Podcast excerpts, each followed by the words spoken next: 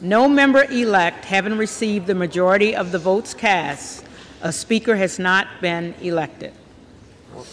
For what purpose does the gentleman from Oklahoma rise? I move that we adjourn until 8 o'clock this evening. The question is on the motion to adjourn. All those in favor say aye. All those in say aye. Aye. All those opposed, no? No! The ayes have it. Motion's adopted. The motion is adopted.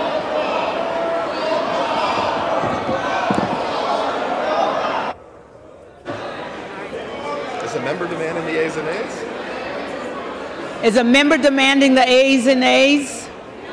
Okay, motion is adopted. The, the motion is adopted. House stands adjourned until eight.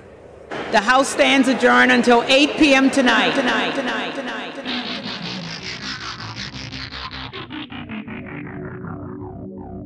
Hello and welcome to What the F Just Happened Today, your essential guide to the daily shock and awe in national politics. I'm Joe Amditis. Let's get to it. It's Wednesday, January 4th, 2023. Welcome to day 715. House Republicans, despite being the majority in Congress, were unable to elect a speaker again today as Kevin McCarthy lost his fourth, fifth, and sixth bid for speakership. A day after McCarthy lost his first three votes for Speaker, Trump urged Republicans to vote for McCarthy, warning them to, quote, not turn a great triumph into a giant and embarrassing defeat, end quote. Biden, meanwhile, called the House Republicans' inability to elect a Speaker embarrassing, saying it's, quote, not a good look, end quote, for the country, but also, quote, not my problem, end quote.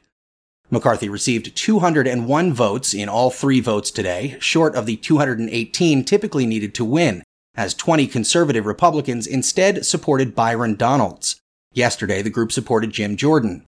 The Democrats, meanwhile, have remained united behind their leader, Hakeem Jeffries, who will make history as the first black lawmaker to lead a party in Congress as soon as the House elects a new Speaker and the 118th Congress convenes. The House adjourned until 8 p.m. Eastern to allow more time for Republicans to negotiate with the holdouts. A seventh vote could take place when lawmakers return later tonight. The Speaker of the House is the second in the U.S. presidential line of succession after the Vice President.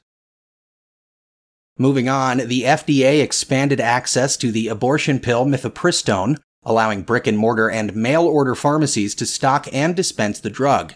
For more than 20 years, the drug could only be dispensed by a few mail order pharmacies or specialty offices and clinics, under the new policy, patients will still need a prescription, but now any pharmacy that agrees to accept those prescriptions and become a certified provider will be allowed to dispense the pills in its stores and by mail, depending on the laws in that state.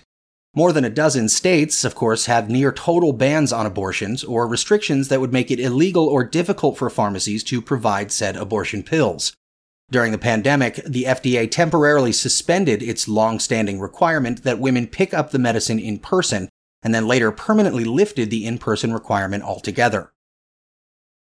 And finally, the World Health Organization warned that the coronavirus Omicron subvariant XBB15 is, quote, the most transmissible form of Omicron to date, end quote. The latest variant was first detected in the United States and went from being present in 4% of sequenced cases in the US to 40% in just a few weeks, the most common variant circulating in the country. XBB15 has since spread to at least 29 countries.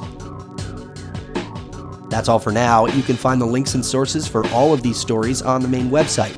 And as always, visit whatthefjusthappenedtoday.com for the latest news and headlines. Until next time, I'm Joe Amditis.